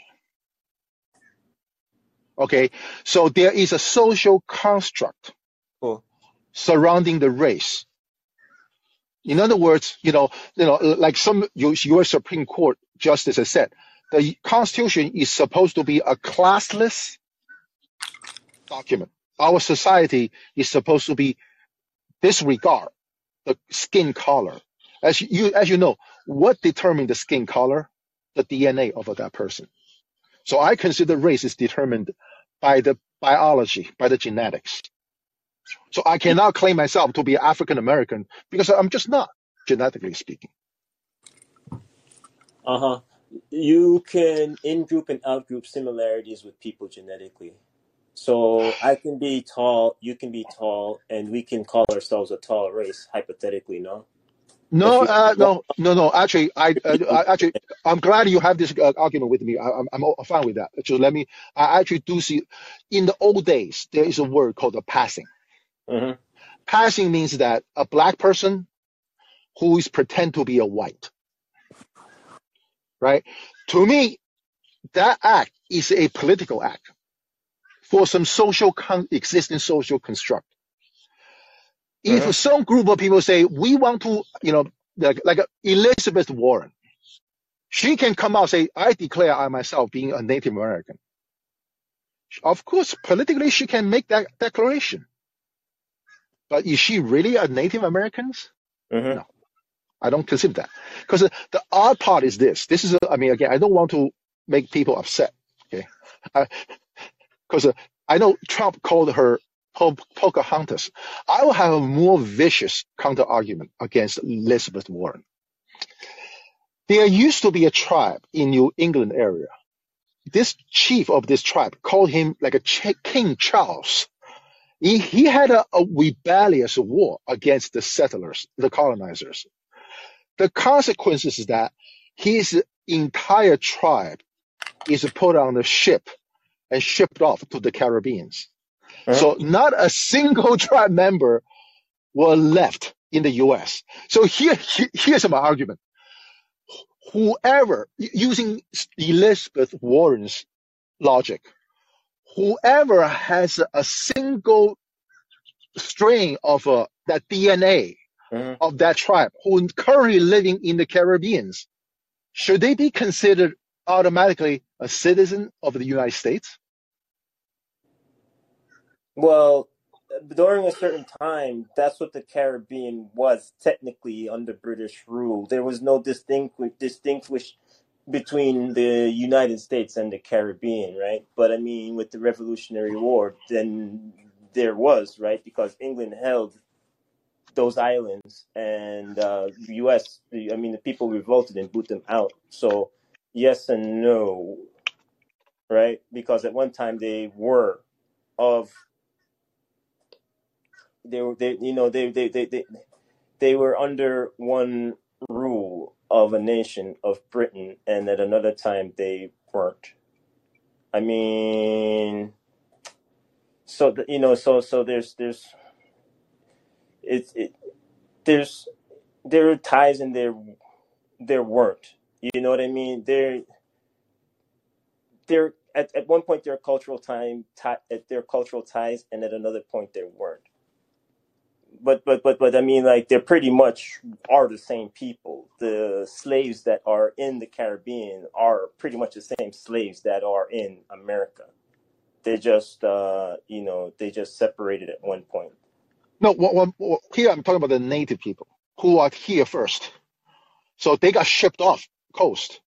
You know, this is very similar to what Liberia idea is. Basically, you know, after the Civil War, the white says, well, these Afri- freed uh, Africans, Yeah. we should send them back to Africa. Send Okay. them on a boat off. You know, do you know what I'm saying? That that's what I'm talking about. Again, going back to your question, is that Yeah. is race a social construct? No, I treat race is a, is a, is a from the genetics of a person, You you're not separate, a and I was just saying that the people aren't as separate as you think they are. I correct. mean, I, I cannot being a Chinese. I cannot say I'm a Native American now. Now I have I should get a license to open up a casino. I you ever just heard of cannot do it. ADOS, African American descendants of slaves? They talk about wanting reparations, and there's like, well, other blacks they shouldn't be included. Technically, you can't really say that because those blacks that were in the Caribbean are the same fucking slaves, so they can make the same claim. But then then Yep. again, they they are they're they're of another they're of another nation. Uh, uh, I I I I I I'm just like you you you the, the, the you you're, you're trying to see people. It's not always easy to see people as separate. Is all I'm saying.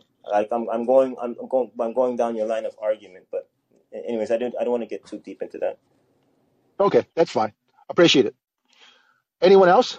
And uh, yeah, they uh, people lumped uh, whites who uh, what do you call it, weren't always seen as uh, of of a race um, you know, uh, with feudalism, people saw people who were serfs as in genetically inferior as if they were different. I'm just, you know, and people were lumping all people with dark skin together as black. So that Okay, didn't. and that, I, I, I see the problem here because you were not in earlier, so you are not actually getting the meaning of the word genetics in the title of the room. So I think you'll, uh, I think you'll get clarified after you uh, li- listening from the start. Okay, No, so okay, V- V- wants to uh, let, Oh, let, let it's hold, hold up, hold, hold on, hold on. Let, let uh, your your signals are on and off. okay, Let, let me make you a speaker, and uh, so so so uh so uh uh so uh, thank Vlad can can can put uh, let let us know her his his thoughts. go and then you go. I don't have a problem with that. You seems like you have a problem with that. I, I'm interested in hearing everything you have to say. But it seems doesn't seem it's like you you're interested in Navet, Navet, you've been on you're breaking off. There's a signal issue. Did you hear Okay, me? okay. Okay, I did not hear everything you just said. I made you a speaker. You're allowed to speak more, but I want to listen to what Vlad has to say. Thank you. So, Peter, and I know I wasn't here at the beginning, but I don't want to fall into the problem that Nivek is having. In regards to, to, to geneticism, so I was looking at the other, other articles people published. Does it mean that Native Americans, just like Native Mexicans, were not originally here in this continent? They came from somewhere else? And I'm probably, yes, yes, okay, like the, you know, they crossed the Bering Strait during the Ice yeah, Age. yes, yeah. They Okay. said it's a they they they actually from uh, uh, uh, again, uh, I had a pretty good conversation with Andrew also. You know, I said, I'm not saying all these scientific work are confirmed. I'm just Right, saying there's so so many of them is pointing to a direction I found out to be likely to be turned out to be true, meaning the Native Americans are originally from one single migration, from one race, uh, that ethnicity. Likely it's in the a mount, uh, uh, uh, area called the Altai Mountain, and the most recently uh, uh, uh, in the Yunnan province uh, Okay. of China.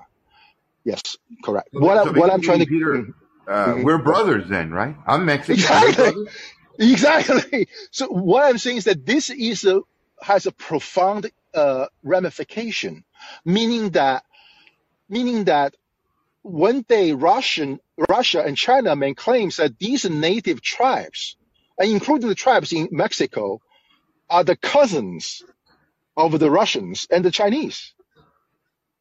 That has an unbelievable ramification. So you have to listen from the beginning. Again, I'm not trying to. no, Again, no, I, I, I I, get you. I'm not. My, Nivek, my, Nivek, I'm not the. I am the most uh, transparent and the liberal host in this whole entire Callin platform. I'm- have said my entire show is offensive. I get it. Okay, I will, no one can offend me because I said I'm a Chinese. There's a law excluding me, so I cannot be more offended than a law excluding me. So you can do whatever you know. You can say anything to me. Go ahead, Malak. No, no, thank you. Uh, that, that's where I kind of thought you were going to. I never thought the Russians would say something like that, but um, it, it's crazy. I mean, we're much closer than than uh, than we would thought. Yet, yet, hold on, Epic, give me a minute. Yet, because of over time, call it social constructions, evolution, whatever you want to call it, uh, we're separated. You know. Uh, there, because I've yeah. had other Chinese t- tell me the same thing, but I, I tell them, then why aren't we united? Why aren't we, you know, looking forward to being united, being, being one brotherhood? The Y- problem yeah, oh yeah, yeah, yeah, you know, It's amazing if this uh, scientific uh, research end up saying yes, this is affirmatively confirmed. Then yeah, all these uh, Native Americans, because I know I know a lot of Americans, uh, South American, North Americans, they all have a Indian blood, right? The, the Native American blood. Then uh-huh. we're all fucking brothers. It's unfucking believable. Period. I'm I'm happy about it. This is what I'm trying to say. The, the question is, if, if it can be confirmed, proven, uh, obviously science, you know, ge- through genetics and all that, would this start a new chapter among all the peoples with China? Would this be Yeah, I have said, I have said, uh, my question is can the native tribes today in the U.S., Go Uh-huh. to the United Nations saying we want to be recognized as an independent nation because the US government had never honored the treaties, 400 treaties we signed with the US government. And by, by the way, China and Russia is on the permanent council of a permanent member of Security Council, right? Uh-huh. So they may say, yeah, they should be allowed to be independent nations. I The- get you. There's a profound ramification if this turned out to be true, right? Talking Yeah. about COVID cover-ups, the, the Western colonizers is going to cover this kind of shit like there's no tomorrow. The the question now would be, since it's, it's going to expand, extrapolate, go into many other things and opens doors, will the will the American left be willing to help? Will the white uh, right be willing to help, or will there, are there going to be barriers to entrance? Yeah, it's great question. Great question. Uh, what I posted on the chat about those articles are limited. In other words, I I'm not so uh, vers- uh, uh, skillful in doing Callin stuff. You just Google genetics Native Americans, and this is just a whole bunch of scientific publications. These are all independent scientists in their own lab, in their own university, not just in China, Russia, or US, all over the world. You know, converting the those old bones and the things out of those caves, and then it, it, uh, uh, draw DNA samples out of that and compare. That's just amazing. I even had a question or whatever. Uh, uh, you, you know what, Vela? How about this? I think Neve wants to speak. Can we? Uh, I will make you the uh, Vela. I'm going to make you the speaker, so you, you're not losing your spot. Let uh, Neve. Uh, go ahead, the Neve. nation of immigrants based on ideals. Why are you're mentioning race? Why are you're mentioning what you are, being Chinese? You're I'm American. sorry. Could you could, could you slow down and then just repeat your question? Nation of immigrants based off and based off of ideals, based off ideology. Why are you mentioning your race? Repeat the first uh, uh, uh, part. It's a it's it's a nation of immigrants based off of ideals, based off an ideology, freedom, equality, justice for all. Uh, why You are you mentioning race? Okay? I will challenge your first assumption. You're saying America is a nation of immigrants, right? You you said that based on Yeah. idea ideology. That that is a lie. That is a lie. How, America is a colonized land formed governed by a white majoritarian government. Uh, majoritarian democracy. I'm sorry, majoritarian democracy. It is a democracy. I'm not disputing that. I'm not disputing that the, the Declaration of Independence is a great document. I'm not disputing the Constitution is the best supreme law of the land. What I'm just saying is that in this country, is the white people make the law, white people enforce the law, white people adjudicate the law. So I call it a white majoritarian democracy. Yes, it is a democracy. But the, the stuff that you just talk about is a fucking lie. oh, cool. I mean, like people, you you it, what what I, I'm not saying that I'm not against you. you. You're taught that way. You're taught to believe that's true. I'm just saying it's not. people could align off of not just your skin, uh, not just off of skin color, but beliefs as well, right? I mean, yeah, you could you could be a majority in one way off of This show. You the, could be for, for this. majority hmm on another hmm in another way in Correct. beliefs. Correct. I'm not so disagreeing with you so here. so so hmm so so I mean, identity could be many things. It could not. It could be skin color. It could be a belief. It could be, you know, uh, people with a pimple on the right shoulder. People, you know what I'm saying? People got, make in group, out group divides throughout history in exclusion and in, in inclusion. And it's not just of race. And to go to your argument with the Civil War, that's what the war was about. That it was not about that. The idea of freedom, equality, and, and, and justice for all was being fought within African Americans. You can't have a nation based off of that ideology of democracy and, and governing rules, just rules and laws, if you're enslaving people. And that's what that fight was about. In order for America to exist, you had to have African Americans have their freedom. Otherwise, the uh, they, they, they, you you couldn't have you couldn't have uh, uh, you couldn't have America and that's and and and and, and you and you couldn't uh, and, and and actually monarchs was back in the confederacy. So that i that mindset of inequality was being backed by monarchs who wanted slavery. There are people that didn't want slavery because they wanted to leave from the old feudal system ideology of hierarchy. That ideology was in european history for fucking centuries didn't give a fuck. It had nothing to fucking do with African Americans, and it was people who were revolting against feudalism for fucking centuries. In order Now, to, okay, Nevada, could you finish off in the next, uh, say, uh, one minute? I let you. Could you finish? I'll, I'll wrap. I'll wrap it up. Okay. But I'm just saying that was an ideological fight of equality versus inequality that was in within European history for centuries. Had nothing to do with African Americans. It was being fought within them. It was like that. That it was that. It was that ideological mindset. But that ideological mindset wasn't about them. It was within you. It was. It was. It was an ideological mindset that was within European hi- history for centuries, where monarchs oppressed pe- uh, peasants and serfs and people didn't have a say. They were they they were pretty much slaves. And and and uh, you know that ideology of other people having a say within within a democracy would be absurd to a monarch because they're inferior beings. So you know it it it it, it, it um it it, it it it is based off of it it it it, it, it, it it is based off of uh uh uh, uh a democracy in in governing of by and for the people rule, but it's also based off of just rules and laws. That's why it took theocracy out of it with the tr- Treaty of Tripoli. Religion is just used. Could you write, uh, could you Let me wrap just up, finish. please? Religion is used as an excuse to do what you want. So people can be racist, they can be bigoted, they can be evil, they can do whatever they want, and they can say God said so. So you can't argue with that. Otherwise, it's blasphemy.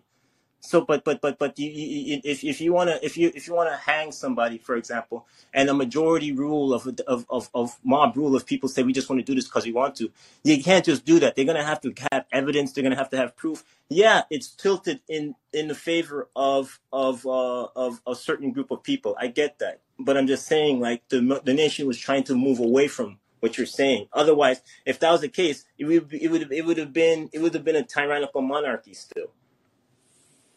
Okay. You're, you're, are you done? Yeah. Okay.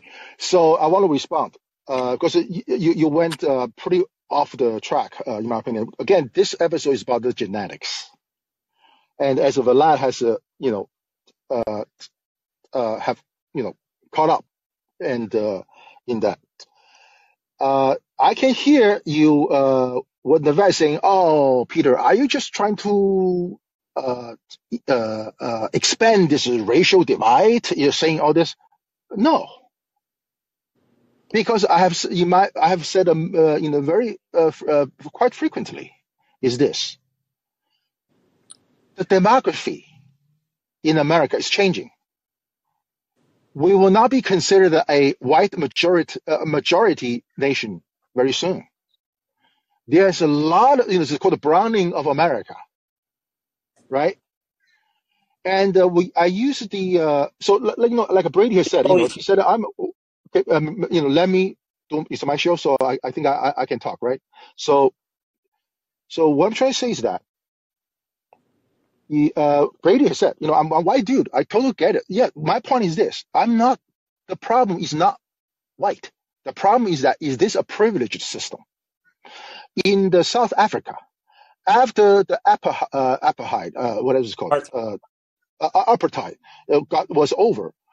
The, the, the Africans, local Africans are in power, right? I, I remember watched a documentary about the, uh, uh, the right white residents in South Africa, you know, why, how they get forced out of South Africa and all that. I feel bad for them because this is what I always said.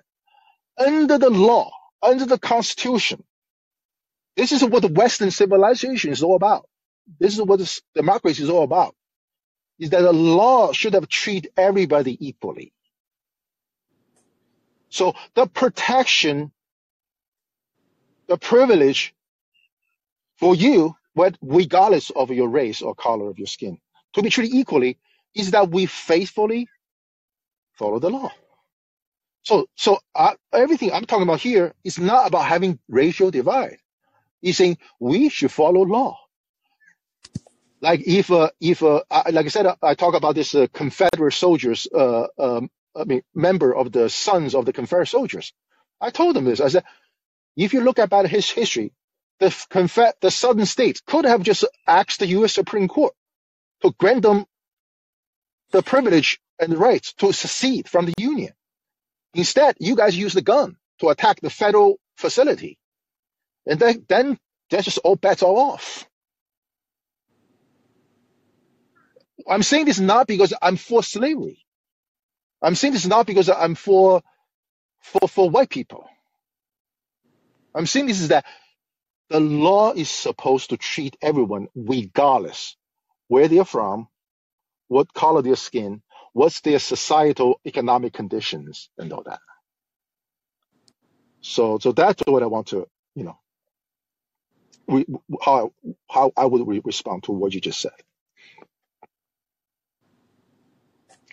Anything else? If not, I'm going to close it for today. I mean, it's a great discussion, and I enjoyed, you know, Andrew. I enjoyed uh, Nevada. I enjoyed Brady, and uh, I, I can see Brady has to leave. And uh, you know, so if nothing else, I'll close it for today. And uh, again, whatever opinion you offer to me, I greatly appreciate it. I do not take it offensive whatsoever for anything you want to say, you know, about my, you know, what I'm doing here. All I right. think think wealth. Uh, it's it's it's more about like entitlement of wealth and power. That, that that's the you know in profit driven motive that is driving things. It's not really about race. That's just used to control people and and, and, and these other identity politics. Uh, because a billionaire is just a billionaire to another billionaire. I'm not disagreeing. I think I have uh, said uh, my point of view in the in the, uh, uh, in other uh, episodes and other people's uh, shows that uh, I've said. America has a is is a it's a double whammy because I call it a racialized capitalism, and there's a two hurdles that you have to overcome. It's not just capitalism. You know, it, it's not about profiteering, right? You know, like I said, I on this show, I'm just I'm the sworn enemy of uh, I call it legal profiteering at the expense of people's justice, Yeah.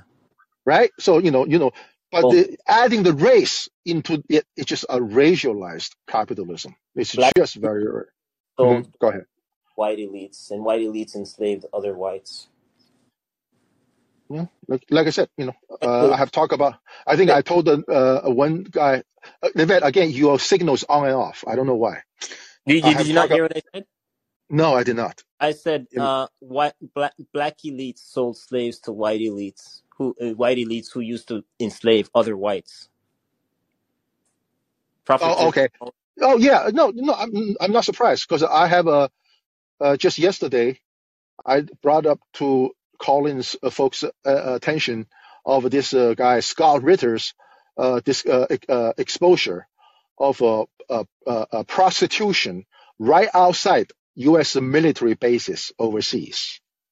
And to me, that's a, a sexual uh, slavery that uh, conducted by the U.S. military and the U.S. government. And they they know the Pentagon knows these are sexual servitude performed by women, and you cannot say this woman did it voluntarily. And uh, and these overly sex, uh, I'm using Scott Ritter's word, over sexualized servicemen, they have to be accommodated all over the world in about 800 some bases, right? So my question to is adding on what Scott Husband's allegation is this: when these over overly over sexualized people, servicemen, including contractors, come home to America, are they are they going to have a tendency to commit sexual crimes against women? So yeah, uh, so you, you're talking about slavery. Yeah, I'm not, I'm, I'm not disagreeing with you. I will have an episode about the, the Tyre Nichols death. I already scheduled the episode. I put this uh, five black cops as the picture of this episode. I, I would say the house slave is back. How we can say we, we end slavery when we have still have house slaves like these five black police officers. I'm going to study more about what happened in this Tyre Nichols case to You mentioned apart. What do you think made if it stop apartheid? Uh, you're asking me something that I'm not familiar with, and Yeah, I will be happy to to incorporate these materials. And if you have any suggestions, by all means, let me know. It wasn't pleading. Oh, this is bad racially and talking about race. It was targeting the financial backers and and boycotting and and outing and outing them and pretty much cancel culture. Okay. It Well, was I will. I, I, the I'll, I'll take your words. I'll take your words. bottom line that was being targeted. hmm It wasn't about oh my feelings and, and please please and all of that stuff. You could do that till the cows come home. Uh It, was a mm profit driven motive bottom line that was being targeted and where you drag people's names name brand, you drag you drag them uh, or, or or or associates or whatever uh, through the mud. You you uh, you, you it's kind of like it's kind of like what you're seeing that is done now. It's like hmm instead of pleading to, you take out the brand and you say, well, this is this person is financing this and they're they're supporting this and and it's just bad for business and hmm and and and it- you you have that pressure uh backing uh end up uh end up uh, pulling out. Okay. Cool. Yeah, but again, uh, I I take all kinds of inputs, and uh, I don't take any offense from anyone. And uh, in other words, I don't treat anyone's comment is offensive and all that. So uh, I appreciate you all chiming in. And uh, yes, I will highly encourage you very end of that that you probably want to listen from the beginning. Uh, you know what the genetics. Uh, you know. Uh, I'm, I'm talking about, and again, Phil is very quick in picking up, and uh, he actually is, uh, was even quicker than uh, Andrew who you know who I you know who I consider he's super intelligent and all that. So again, thanks everybody. Have a great rest of your Sunday, and you enjoy football, yes, uh, I have yes, no problem. I just want to say this one minute. I have no problem. I get it. We're brothers. We're united already. yes, We're united. I have no. yeah. Like I said, I will never badmouth any you know Callin guys because I always said we are all the victims of mainstream media. We are all the victims of our government breaking laws, actually. So so you know, and uh, and this episode I'm doing is uh, you know I like it because I didn't I always wanted to do this subject and uh, it just happened that there's a whole lot more scientific research on this matter of where these Native Americans originally come from, and uh, so let the sci- science to advance, and so you know we can use it to advance the racial equality on a global scale. So